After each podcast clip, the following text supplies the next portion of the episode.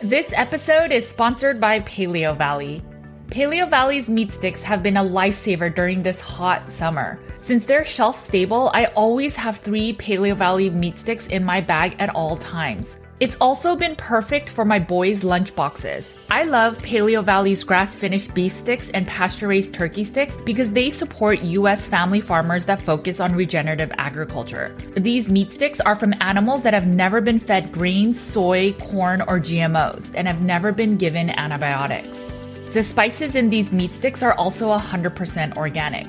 The sticks come in five different flavors, and my favorite is the original beef stick, and my boys love the teriyaki beef sticks and the original pasture-raised turkey stick. Paleo Valley's meat sticks are a perfect snack and frankly a great value without skimping on quality. Each stick is about two dollars with our discount code, and it comes in a ten-pack bag. Make sure to support this podcast and head over to paleovalley.com slash CATG and use code C A T G to get fifteen percent off your first order. Thanks for listening and supporting the Cutting Against the Grain podcast.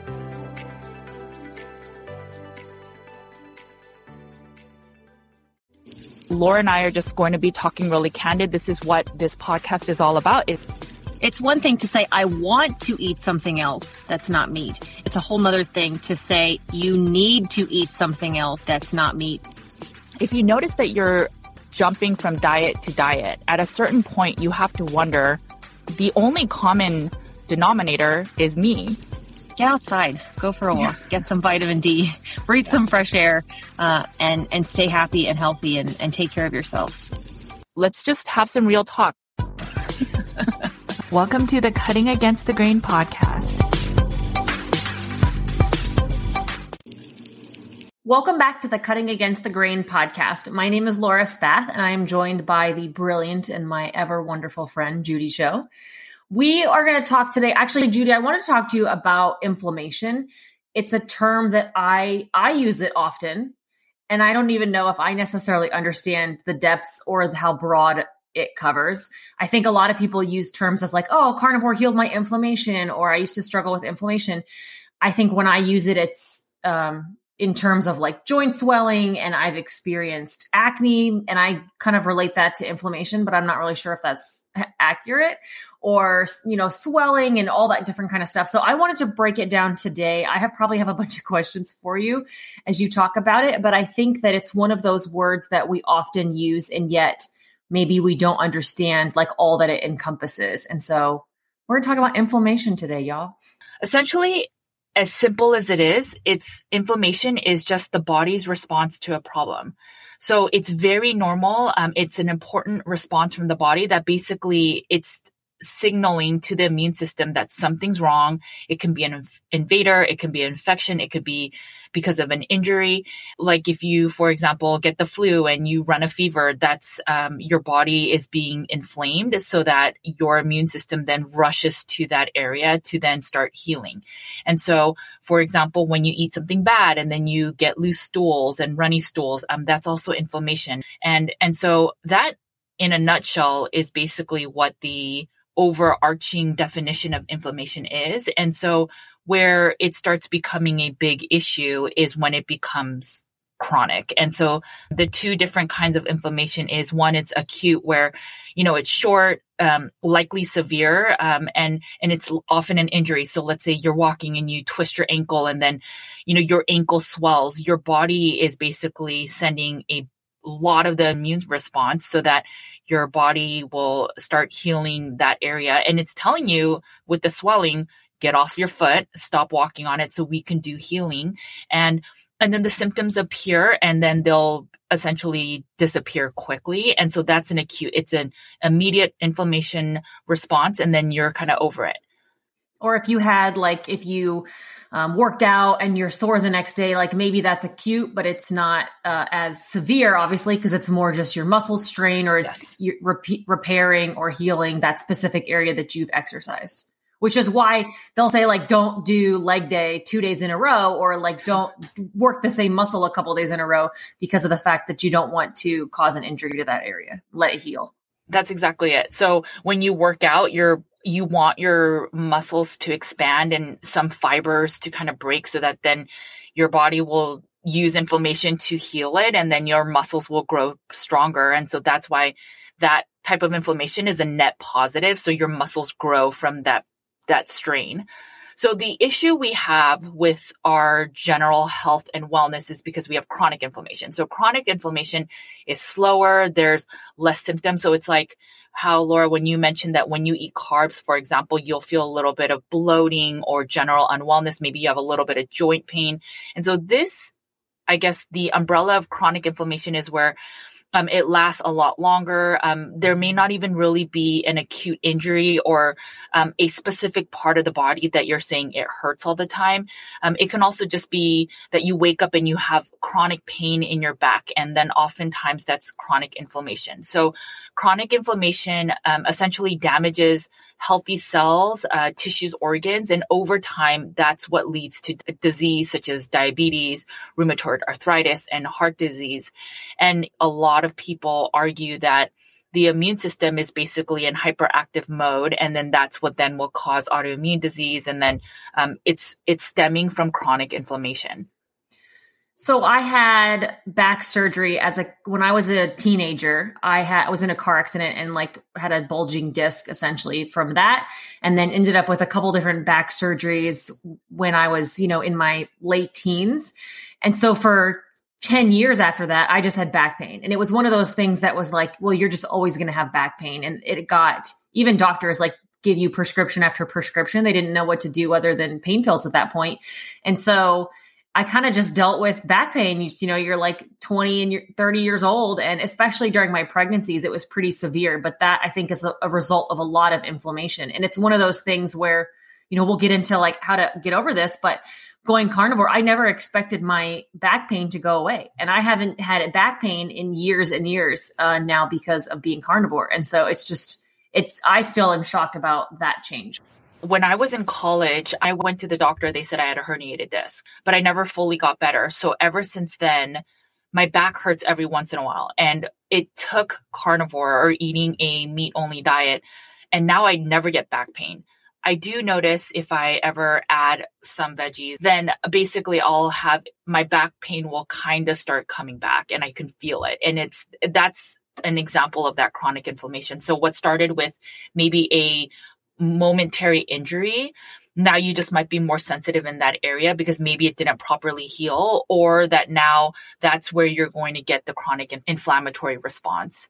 Oh, absolutely. And if, again, if I eat non-carnivore foods, I get that muscle or that back stiffness in the morning where you wait. I mean, for years, I would wake up in the morning and I couldn't fully stand all the way upright and couldn't just stand up straight for like an hour. And it took like all this time of working my body up. And so it's not that severe anymore. But if I were to eat things that aren't uh, animal foods, that back stiffness, I wake up in the mornings and I was like, oh man, there we go. There's some back stiffness back in my life again. So we need to get back strict again. When I learned muscle testing in nutritional therapy um, school and your lower back, uh, that pain that you feel there is a sign of endocrine imbalances. So when your adrenals, which, you know, again, pumps out the cortisol, when there's a higher level of that, then you will feel the inflammation in your back. So if you constantly feel lower back pain, it could be a sign of excess stress in the body. It could be, you know, just mental stress, emotional stress, and even stress from certain foods that trigger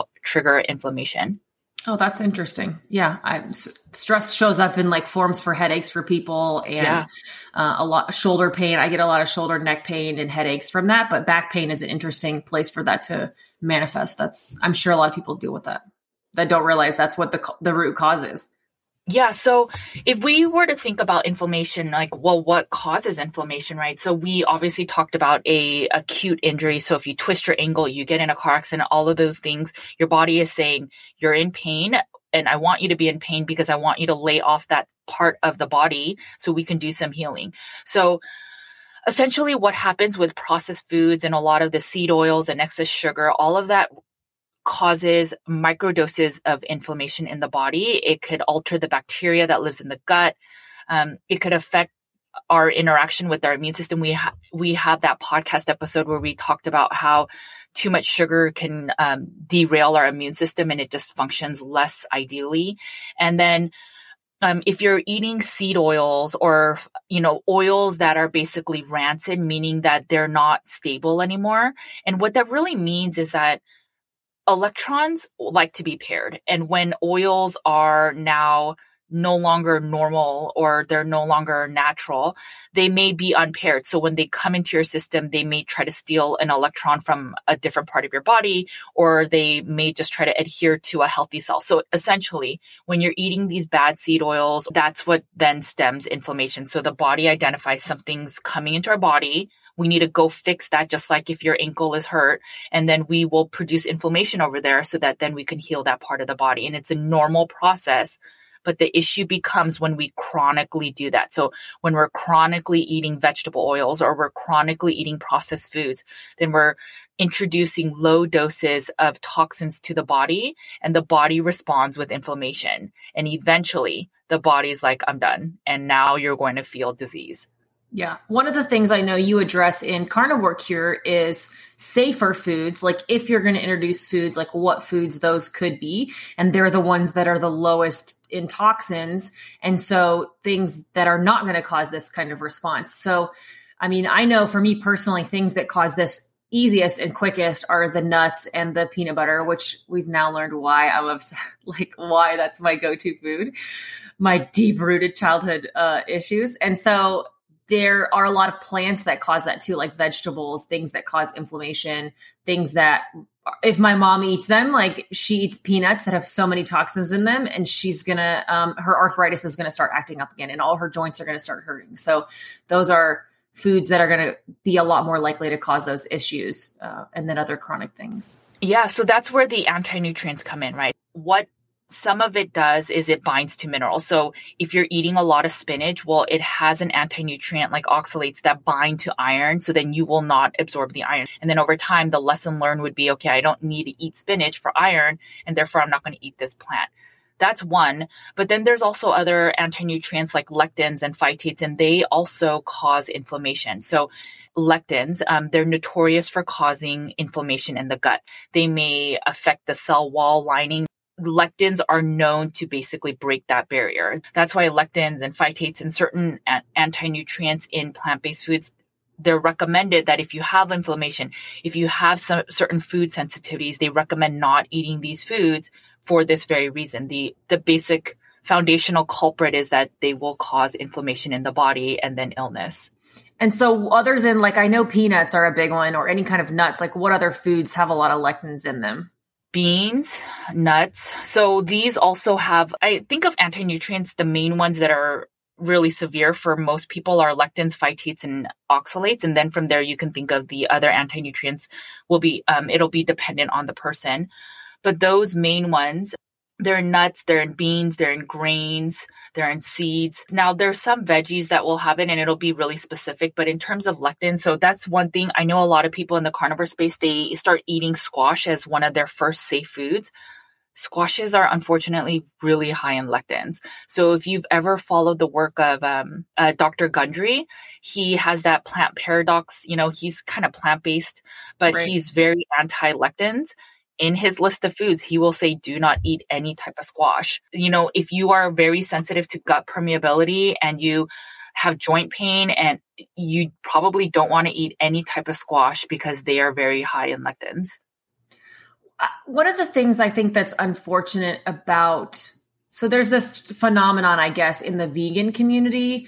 Um, and it's kind of a combination of like veganism versus body positivity movement, where they do a lot of, I see a lot of those vegan influencers doing posts like about normalizing bloating and like, this is my body. And then I ate a big salad, giant plate of vegetables. And then look, I'm so bloated, and you get bloated and I get bloated, and we're normalizing bloating. Right. And while I'm all for being positive and looking for healthy, you know, I think healthy is not thin necessarily. It's not, you know, like healthy doesn't equal thin, and vice versa. Um, I like, there are good aspects of this body positivity movement, but then there are other things like this that are harmful. It is not healthy. Your body is having a negative response. If you're getting massively bloated, if you go from being a normal flat stomached woman, which I am not, but if you do, to being a, a looking like you're six months pregnant after you eat, like that's not normal. because it's common doesn't mean that it's normal or healthy. And yeah. if I'm eating things that are not good for me, I get that. My belly can swell up and puff out. If I eat carbs, if I eat something that's just processed crap, my belly will get giant and rock hard and I look like I'm six months pregnant. And it's because my body's having a negative reaction to what I've eaten and it's eating a bunch of garbage. And so just because it's a big giant salad, that was the click for me when I stopped eating salads and stopped eating a lot of the vegetables, was because I realized after I ate that didn't happen. And I tried to add a salad back in and instantly got that like rock hard, bloated pregnant belly and went, holy crap, maybe I should look into this carnivore thing more. And I think that, I think we have to remember that normalizing something isn't always necessarily a good thing. And it doesn't, ne- it does absolutely doesn't mean it's healthy.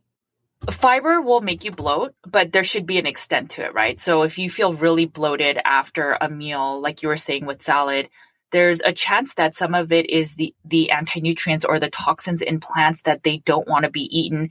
And so you feel that bloating, that uncomfortable feeling, the gas. I mean, one of the ways to diagnose SIBO is by that uncomfortable bloat after a meal. Um, certain plant foods, they produce gases like methane and hydrogen will then cause illness. And so the way to eradicate some of that illness is by not eating certain foods. There's a, you know, SIBO friendly diet or like the elemental diet. In, in terms of that normalizing, it's not ideal because, and that's what I started the whole Carnivore Cure book. It starts off with how we normalize asthma and eczema in kids. And it's actually a newer illness that is run more rampant.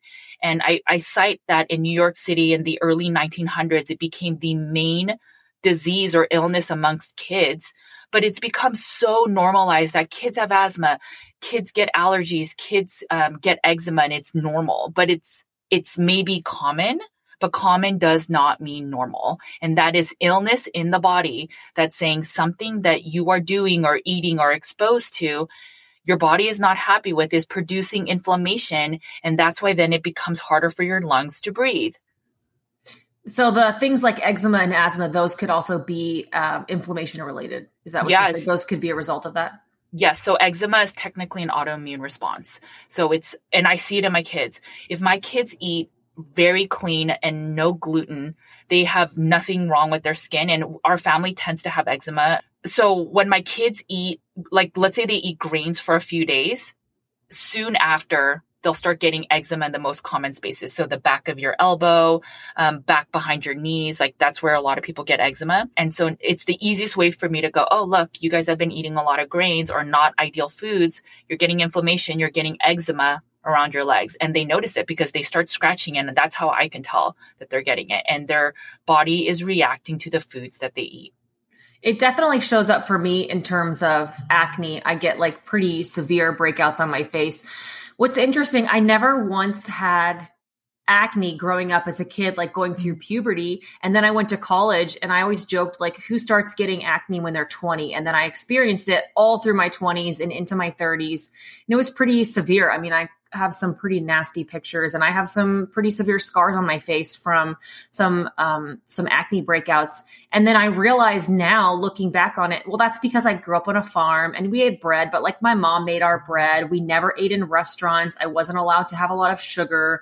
You know, we grew all of our own vegetables. So while there was toxins in there, I was a really healthy kid and we were eating very clean when I was growing up. Well, then I went to college and I lived across the street from a Taco Bell and, you know, it's all downhill from there. So right. for that first time I had access to like unlimited processed junk food and that showed up. And I, I really spent, I mean, I tried prescriptions and uh, creams and trying everything. I thought it was the makeup and change your pillowcase every three days and everything. But it wasn't until I changed my diet that those things went away. And like my face completely swells up at, for a couple of days. And then I start getting these massive breakouts. Um, and even now, if I eat things, you can always tell. My face never lies because it just gets really puffy and then starts breaking out. We always talk about the gut microbiome. That's where most of our, you know, the little bugs live that help us to be healthy, right? Like our, we've evolved with that. Well, our bigger organism is our skin. So our skin has its own microbiome. And um, so everything we touch, it um, it absolutely affects us. And so in college, if you were now in a new dormitory with maybe less air and you had less access to these probiotics that were probably in your farm, you know, around the animals that were natural, that were healthy. And so now you don't have that as much. Now you're also eating these toxic foods that can cause inflammation that is affecting the microbiome of your skin. And then also if you were using sanitizers, and then that also eradicates a lot of the good and bad mic- um, microbiome of your skin. So all of that can then cause skin breakdown. There's like layers of your skin and hormones, toxins, your microbiome of your overall skin. Um, and then even like people that you live around, they have imbalanced guts and skin. Um, it w- can affect you as well. That's interesting. I see that with Nathaniel too. Like he definitely, you know, our kids eat a pretty flexible uh, diet, but when the cleaner his diet is, he gets those kind of same skin rashes and stuff that your kids do, or like a little eczema. His skin is so sensitive uh, for being a little redhead. I think if anything, we can't normalize things that shouldn't be normalized. It may be common. It may be common to wake up with aches and pains and, oh, this is new. I guess this is what happens when you're older. That is just, it's simply misinformation. I mean, we can be healthy until we're older. And sure, we may not be as agile as we get older, but that doesn't mean that we have to suffer from aches and pains as we age. It's that's not normal. And just because we see it as common, that doesn't mean it should be normalized. If your gut protrudes, I don't know, like a foot outward after you have a meal, that is not normal. And um, that can actually be an indication of SIBO. Maybe that was part of my issue and I didn't even realize it back in the day. I know that really inflammation, I can tell, I guess, if I'm carrying inflammation is a term I often use. Like I retain a lot of water that way too. Uh, I think that's why when people switch to carnivore or keto, that water weight that you lose, that's really just a release of inflammation from what I understand is. So your body's just kind of like flipped that switch where it's just releasing all that water that you're retaining uh, or releasing all that stuff that you're holding in your system. And so that's where that first flush can usually come from when you switch to a low carb or keto diet. You're just dropping that inflammation. And then after that, you work on like burning actual fat takes a little bit longer. And so that's where the consistency matters more of, of being in that fat burning mode. But that's usually where I start feeling better kind of once you kind of drop that initial tightness. Then I feel like I don't feel like as swollen. I don't feel as tight. My pants fit better, especially I have so much loose skin on my stomach that when I retain a lot of water or have inflammation or things that are causing inflammation, I carry so much of that. It all kind of, maybe like you said, it all floods to my stomach because that's where it can store itself or something. I don't know.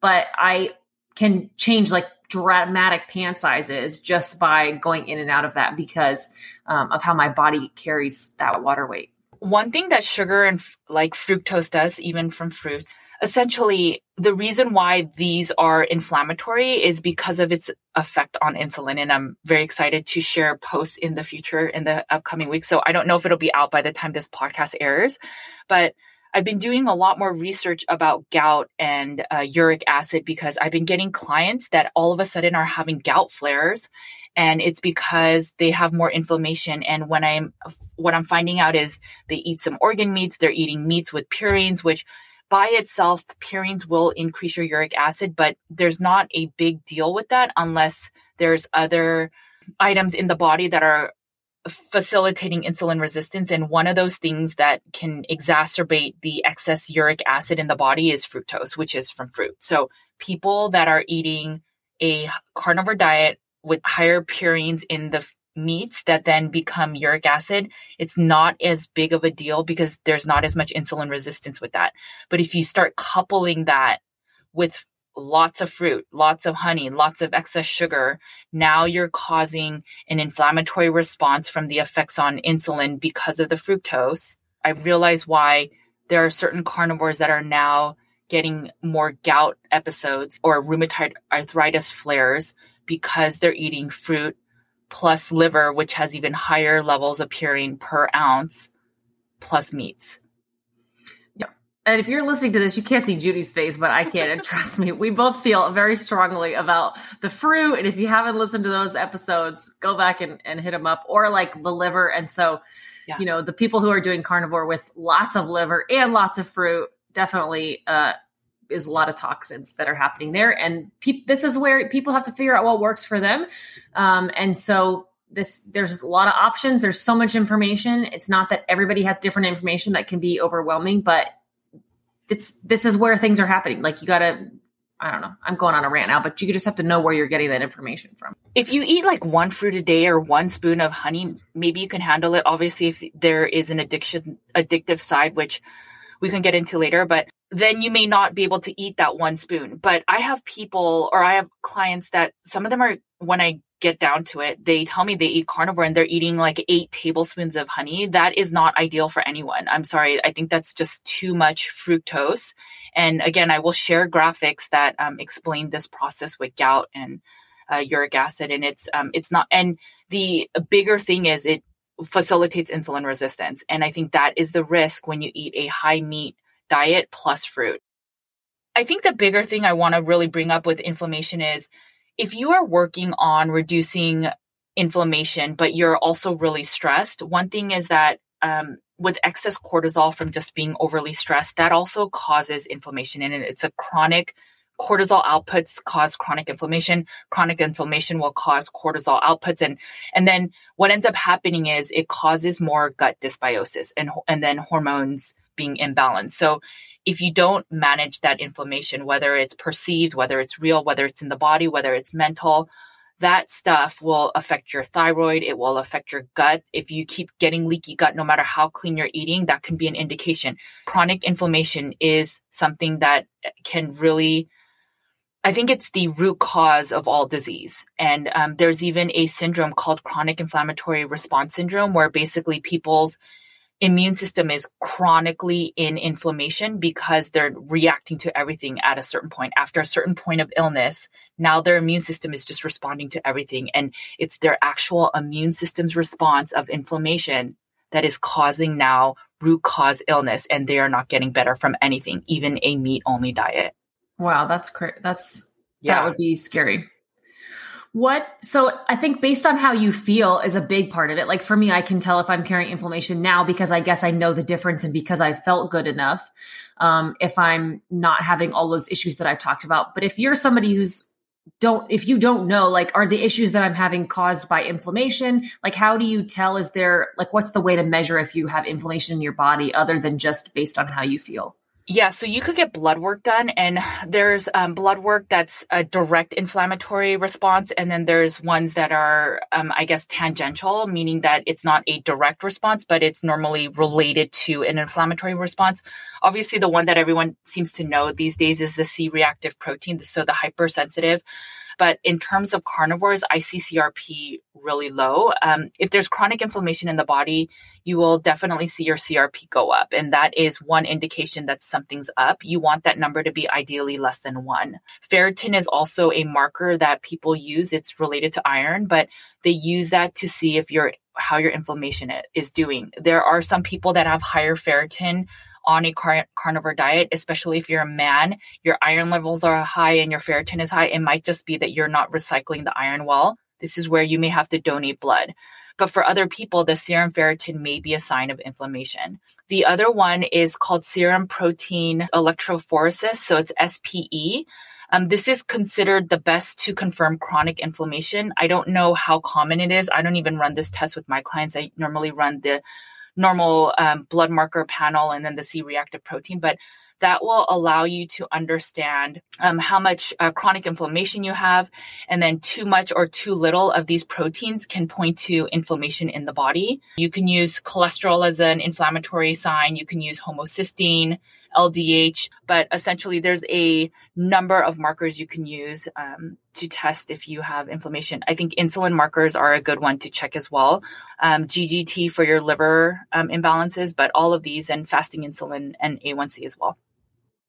So we're not suggesting to you all that you run out and get all these tests, right? Like the best thing you can do is go based on how you feel. It, you know, you can be confident that your Um, if you're not having stiffness and you're feeling great and you have great digestion and great skin, like those are all amazing indicators that you have low inflammation in your body.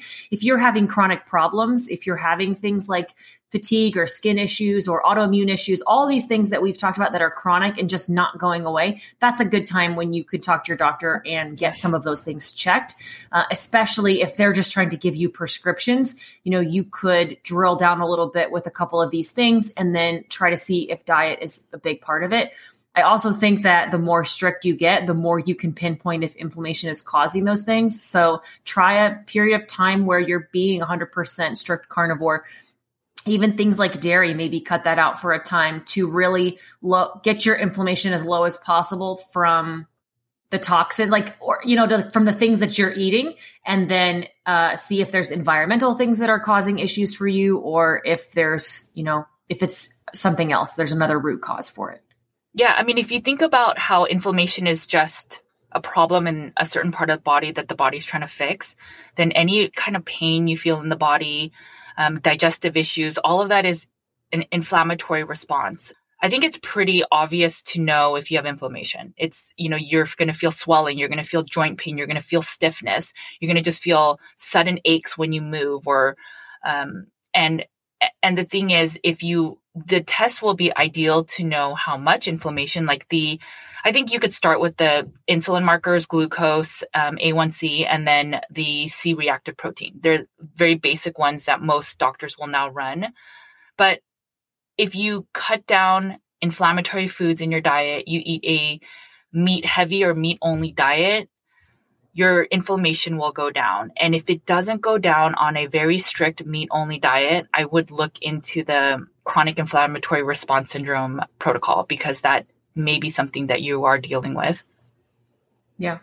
Well, I guess it encompasses a lot more than I thought. I just always thought it was like swelling or muscle pain or aches, and I don't know. I wondered if my skin issues were part of it, but it definitely encompasses a lot. So it's, yeah. I think it's one of the biggest benefits, you know, that I see people experience when they go to a all meat diet is, is relief from a lot of those chronic things, things that they have normalized for themselves. Uh, and there's, there's healing in that. And there's a lot of relief that can happen from being carnivore. Reducing inflammation will go a long way for your health and wellness. Cool. Thanks, guys, for listening today. If you enjoyed this episode, please leave us a review on Apple Podcasts. And uh, thanks for tuning in. Have a good day. Bye, guys. Thanks for tuning in to the Cutting Against the Grain podcast. If you enjoyed this episode, please make sure to share and leave us a review, and leave any comments and questions on Apple Podcasts. We will read and answer your questions and comments on an upcoming podcast episode. This also helps us to share our real talk with more community members. You can also find me on my other podcast, Nutrition with Judy, on all podcast channels. You can also follow my content on Nutrition with Judy's Instagram, YouTube, Facebook, and Twitter. You can find Carnivore Cure in paperback, ebook, and audio on Amazon. I also have a blog post and weekly newsletter with nutrition and wellness updates. You can sign up at nutrition with judy dot com. You can find Laura on Instagram at Laura E. Spath. You can follow along on her daily stories and see some of her funny skits. You can also find Laura on her YouTube channel, where she shares tips on living a meat-based lifestyle. If you're wondering how much meat to eat in a day, week, or month, Laura has you covered. She also shares how to make a perfect sear on a steak and how extended fasting looks like in real life. You can find her YouTube channel by searching Laura Spath. Thanks again for listening to the Cutting Against the Grain podcast. And remember, make sure to cut against the grain.